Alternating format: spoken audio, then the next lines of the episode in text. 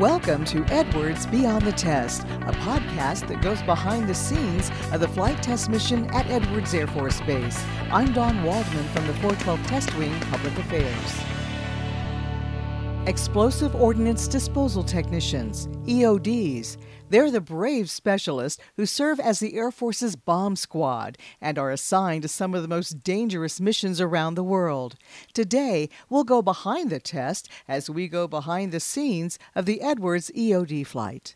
It is my pleasure to introduce the superintendent of the Edwards E O D flight, Senior Master Sergeant Diana Kramer.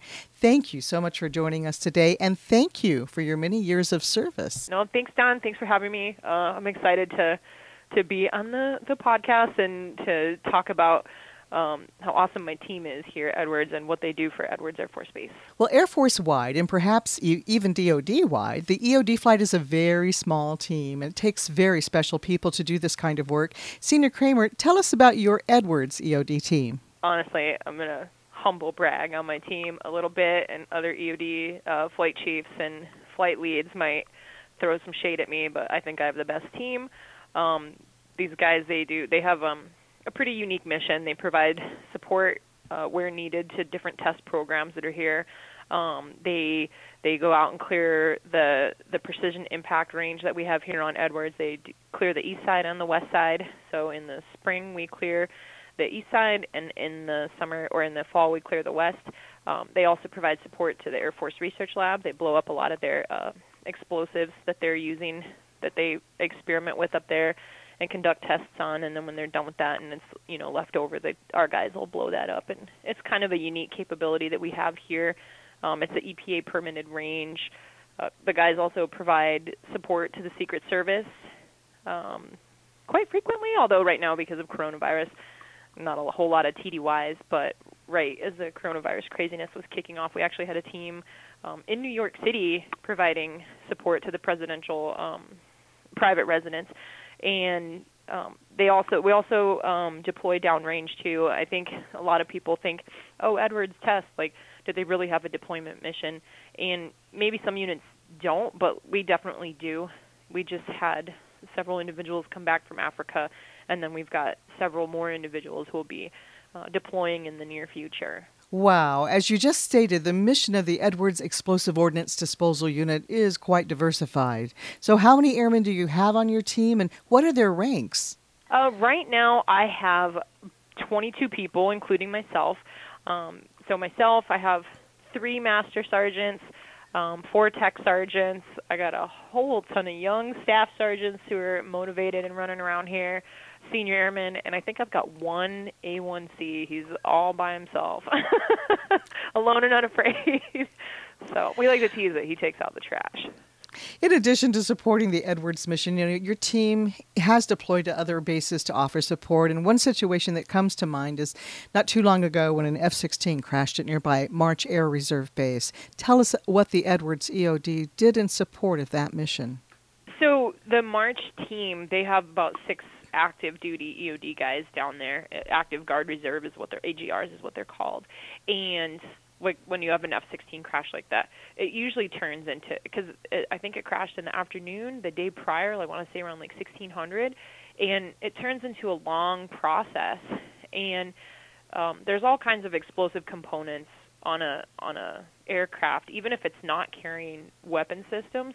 It, The whole ejection system has explosive components as part of it. Um, so it went down, and the, the March team, as the night kind of was rolling on, they were like, you know what, we're going to need supplementary support. So the call went out, and I think we got the call around three a m, and, you know, the guys jumped in the truck and ran down there, and, and they they helped them, you know, clear the site of any explosive components, because you want to go in there, you know, remove any explosive components that might pose a hazard to the accident. Invest the, the investigation team that's going to investigate the accident. And so they, they went down there and they searched around, and they, they removed the explosive components. And they actually, this really the safest way to um, to get rid of explosives is to blow them up with more explosives. So they went, they went down there and they, you know, they collected up, they searched for, collected all the hazards and blew them up. Well, Senior Kramer, additionally, the Edwards E O D flight is sometimes asked to support surrounding communities when people might discover possible and sometimes real explosives, so on, things like that. Can you tell us what that's like and what you guys do to support communities? Um, so when it comes to um, military munitions, if it's a U S or foreign suspected or confirmed military munition, the military has a responsibility because it, it was a D O D, regardless of what's where, because you can't really, I mean, you can't expect someone to be like, oh, that came from the Army. They don't know on the scene. So they'll call it in and, you know, they'll request our support and we'll go out and we'll take care of that. So it looks, it always looks a little bit different um, depending. Like we had one where there was a traffic stop and the individual had a grenade, and that was for, I think that was in Rosemont. It was Kern County Sheriff we were supporting. He had a grenade in the back of his car. So we got called for that. And then in California City recently, Um, some uh, family, I believe it was, they had, you know, they were out on an evening walk and they had discovered a U X O. So they reported it to Cal City Police, who called us and said, you know, hey, we got a, a possible explosive. So the team goes out and they evaluate it. And, you know, uh, like I said, the safest way is to usually just blow it up if you if you have a safe area in which to do that. Well, we want to leave that to the pros like you. You know, it's fascinating to hear to hear about the incredible work performed by the Edwards E O D flight. But now let's talk about how y'all all got to this point. You know, there's got to be tools of the trade. It's just not blowing things up. There's got a lot of training and technology, and these are highly skilled individuals. Absolutely. And there, it's changing at the speed of technology. Um, it, although maybe not as fast as I would hope sometimes. Uh, there's some really great ideas out there. You know, when I first came in, we had a metal detector that was really cumbersome and difficult to work with, and it would it would detect ferrous ordnance, so anything with a magnetic signature. And um, now we have metal. They're not just metal detectors. Like it, it has ground penetrating radar, and it makes it almost makes like a turkey gobble sound.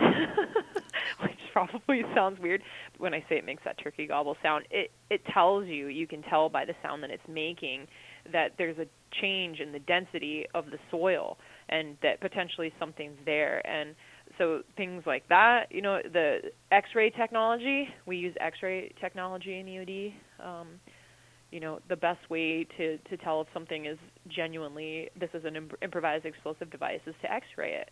Uh, well, except maybe not in Iraq and Afghanistan theaters of operation. But, um, you know, like let's say they get a bomb threat somewhere and the team can go there and X-ray, whether it's a backpack or a gym bag. And that way, too, it prevents, like, if it is someone that just forgot their gym bag, we shoot an X-ray and we can see, okay, it's just somebody's, you know, workout shorts and dirty shoes. And we don't have to, you know, take it and, and blow it up, or you X-ray it. So an X-ray technology has, since I've been in, you know, really rapidly improved. Um, there's we have we have so many tools. I mean, I could go on for days about all of our our fancy tools, and then explosive um, properties and techniques. Um, when we blow stuff up, it's not just oh dump C four on top of it. Um, there there's a science behind it, depending on what it is that you want to achieve. Um, you know, explosive properties and effects is important because our job's not just oh blow stuff up. It's to protect personnel and property. So, you know, it's to, you know, keep everybody safe, but also limit damage if you can. And believe it or not, depending on how you apply explosives and, you know, knowing the science behind how an explosive wave propagates, um, you can you can minimize damage while still, um, well, minimize or mitigate damage while still, um, you know, doing it the safest way possible. So, and then we have explosive operated tools that really do some some pretty incredible things. So, um, you, you know, I think I think people would be surprised to know just how much we train. And then we train on, especially here at Edwards, we train on the, the local ordinance that we support. You know, um, it's really, there's a lot that goes into it. Very, very specialized skill, a lot of really um, complicated stuff. I mean, there's they're always learning, always learning and always improving and always, you know, new technology comes out and they're, they're new techniques. You know, we learn new things and Um, it's really, I mean, the, the guys really dedicate a lot of time to their craft. You know, you recently you told me that when it comes to E O D, one must think of it as an insurance policy. What did you mean by that? So what I mean by that is um, uh, if you have a, like if you're a homeowner you want a good insurance policy in case something um, something happens, right? Something not great, uh, windstorm, hail, fire, earthquake, flood, things of that nature. So you don't always want to use your insurance policy, and sometimes you're like, oh, we got to pay for this. We got to buy them a new robot. You know, we got to, um, as an example. But when when you need to use that insurance policy, you want a good one. And I always apply that to the E O D flight. Like, you don't always use your E O D flight every day to mitigate explosive hazards. So we do spend a lot of time training because we don't get to put our craft to work uh, in application every single day. So we have to train for that. Um, and, again, you don't always want to use your E O D flight, but when you do, like that insurance policy, you want a good one. So it does behoove to make sure that, you know, you're enabling their training and being understanding of just how much training needs to go into it. The E O D mission is unique and rare, and in this job it takes an incredible person who is willing to go into the heat of battle to defuse bombs to save others. In just a moment, we'll find out why today's guest chose this career field. Welcome back to Edwards Beyond the Test. Our guest today is Senior Master Sergeant Diana Kramer, who is the superintendent of the Edwards Explosive Ordnance Disposal Flight. Well, Senior Kramer, you have been in the Air Force for nearly eighteen years now. When you were younger, you actually lived right here at Edwards Air Force Base for a time. So take us back to that time, and then tell us what led to your joining the Air Force. So Um, I guess in a in a weird, maybe not a weird way, my um, Air Force journey started here at at Edwards. My stepdad was in the Air Force here at Edwards, and we lived here for about three years um, when I was, I think, like second, third grade, and right here in the Antelope Valley. Um, it's really crazy to, you know, we drive by, you know, where we used to live all the time. We're like, wow, we used to live there. That's crazy. And and then when he separated, we moved up north, and um, uh, I think it was after high school, and I was, you know, I had I'd gotten actually my E M T license, and but I was kind of, um, I don't know, directionless. Like, I hadn't, you know, decided on a career. I was working two jobs, and I don't want to say going nowhere, but I wasn't going anywhere very fast. So, you know, and my stepdad really started on this, like, hey, you know, maybe join the Air Force. Like, it'll give you a sense of purpose. You can do, you should do something medical so you have a trade when you get out. And um, uh, so he was really encouraging me to do that. And I was, you know, kind of thinking about it. And I don't know, like, I think I was, I think he took me to, a, he took me to one recruiter. And this guy just, he wasn't, you know, I don't want to say it's like that moment in the movie Avatar when he gets on that like horse thing and they they have the braid and they, you know, when it's right, it's right. And um like it just wasn't right, you know? And um and then he took me to a different recruiter, and he was speaking my language. Like, that guy should get a raise because if his job is to get people in the Air Force, he did it. Um and you know, talking to him, he's like, "Tell you what, let's check out, you know, let's do the the take your A S V A B, see see what you qualify for." So took the A S V A B. I guess I scored pretty decently, and um, I had a lot of things were on the table. And um, you know, he starts going through that. He's like, "Oh, E O D, you qualify for that." And I'm like, "Oh, what's that?" He's like, "Oh, I got a D V D for it." And he throws in this D V D, and they're driving robots and they're blowing stuff up. And I was like, "You know what? I want to do that." So when I here's my stepdad was expecting me to come out and be like, oh, I'm going to be a dental technician, or, or I'm going to an open medical or something like that. And I walk out and I'm like, I'm going to be E O D. And he's just like, what on earth were you thinking? You know, I don't think anybody's parents are ever thrilled if they're when they come home and mom, dad, I'm going to go be, you know, I'm going to work with explosives. That was in a post nine eleven world. That when I went to, I think when I entered the delayed enlistment program was April nineteenth, two thousand two. So, you know, nine eleven had already happened. We were in Afghanistan, um, you know, and actually when I was at E O D school, I remember watching Shock and Awe, the invasion of Iraq, on on the news while we were sitting there eating in the in the it was, I believe it's called a galley because it's a Navy school. Um, like, oh gosh, guess where we're going soon. Yes. So you didn't pursue that medical career your family was encouraging you to do, and instead were drawn to E O D, the career field. And looking back eighteen years, nearly eighteen years, it was more so then than it is now a male-dominated career field. And you re- recently mentioned that at one time you were sort of told that women didn't belong in E O D, and well, no doubt you faced some challenging times. So tell us about this, as well as how you persevered and overcame this challenge. Women were definitely in the minority. Uh, when I was at E O D school, it was mostly uh, males. Like maybe there was one or two ladies per class, if that. Um, and then when you get out to the field, you know, you're the, usually you were the only female on your flight.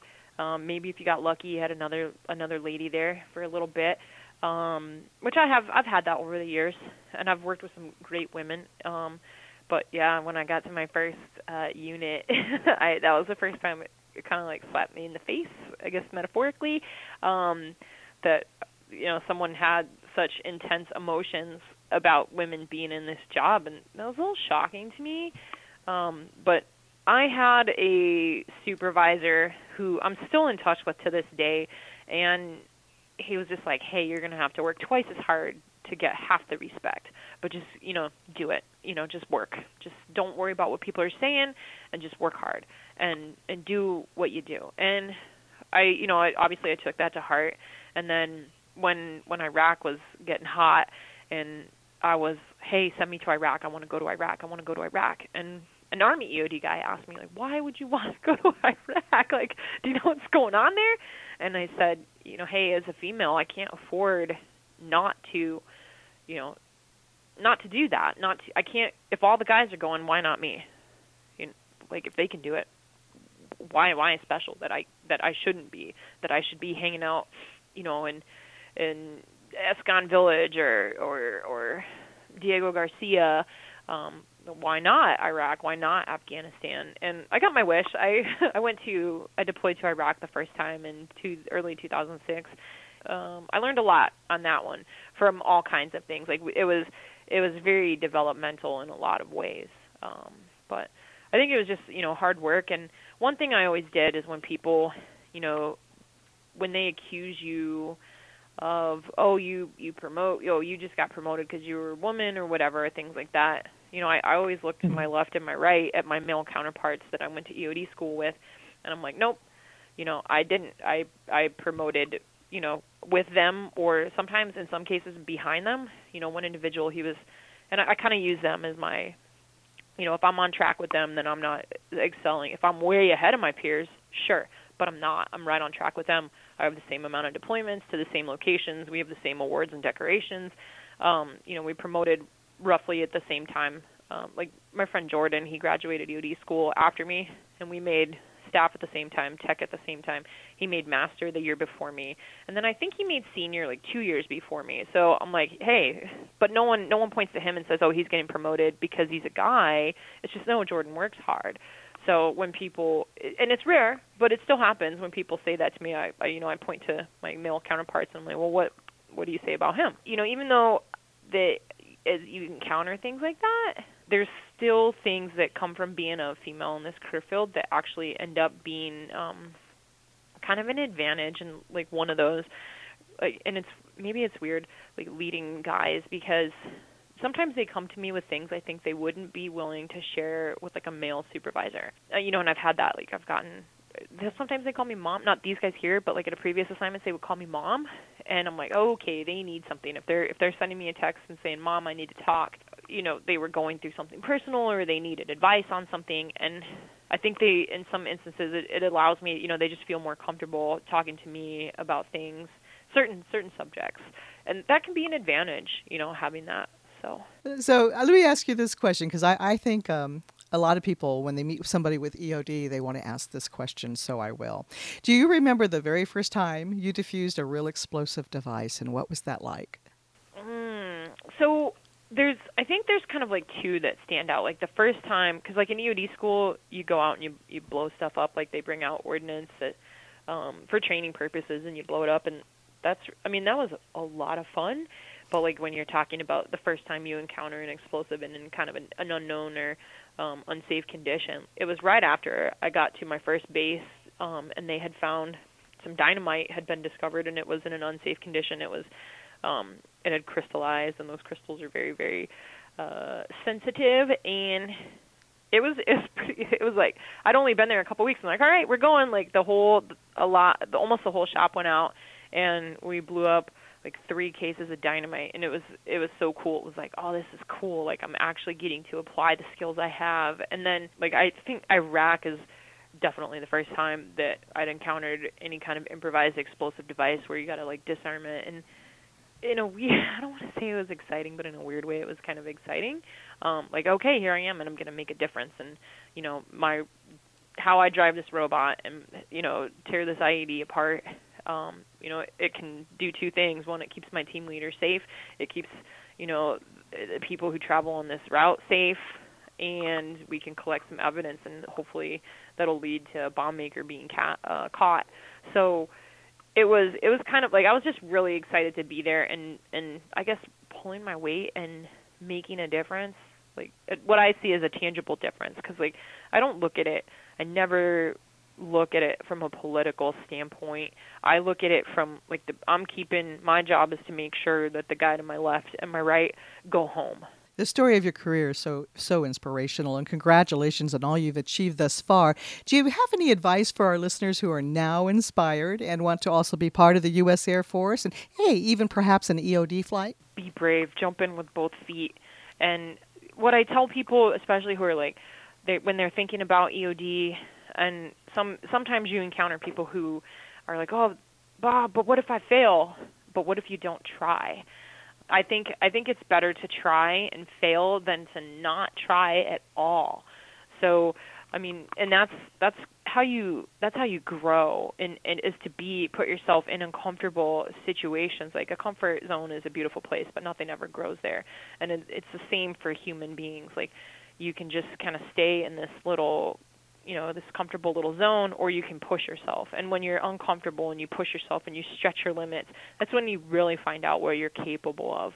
And, you know, if you're thinking about it, like I'd say definitely look into it, you know, see what it's all about, see if it's something for you, and then don't be afraid of failure. Like just be afraid of not trying. From diffusing bombs to diffusing emotional situations. We'll explain that in a moment.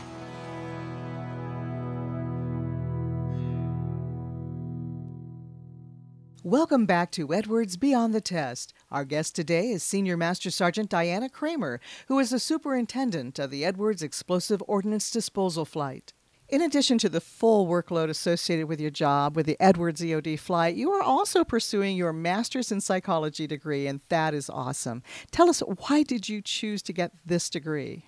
So I, so my bachelor's is in psychology as well, and what drove me to that was, I'm going to give you the Cliff Notes version, right? It was right after my divorce. I was in Laos supporting a defense personnel personnel accounting agency recovery mission. They go to Laos and Vietnam and other, you know, other uh, previous war zones, and they we they're searching for and trying to recover the remains of individuals who were listed as miss, missing in action.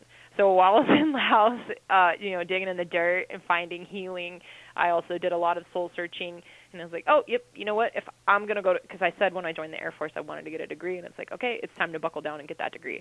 And I, when I thought about what I what I was drawn to, what I had a passion for, you know, psychology, the study of human behavior, um, and then, like, I just, I enjoy it. So it's like, hey, if you're going to do something, do it because you're passionate about it. And, you know, don't do it because you think it, it might be, oh, do business because maybe you can use that when you get out. No, I say do something you're passionate about and then find a way to make it work for you. And so I, and, and then that in my experiences too, at that point, I think I'd had four combat deployments, and I saw the value of helping people through trauma to get that post-traumatic growth. And so I got my uh, bachelor's in psychology. And then when I arrived at Edwards, and he's since P C S, but Major Hooker, he was the mental health flight commander. And I met him, and he was like, oh, I know a... Uh, a volunteer opportunity you're going to love. It was the Tragedy Assistance Program for Survivors, and they they assist bereaved military families to get that post-traumatic growth. Um, and they provide all kinds of resources, but where I uh, uh, dedicate my time with that organization is Good Grief Camps, working with the bereaved children who've lost a parent or other family member who was in the military. And it doesn't matter what the loss looks like. And so my degree, my master's degree, is a master's in psychology, developmental psychology, with an emphasis in in child psychology.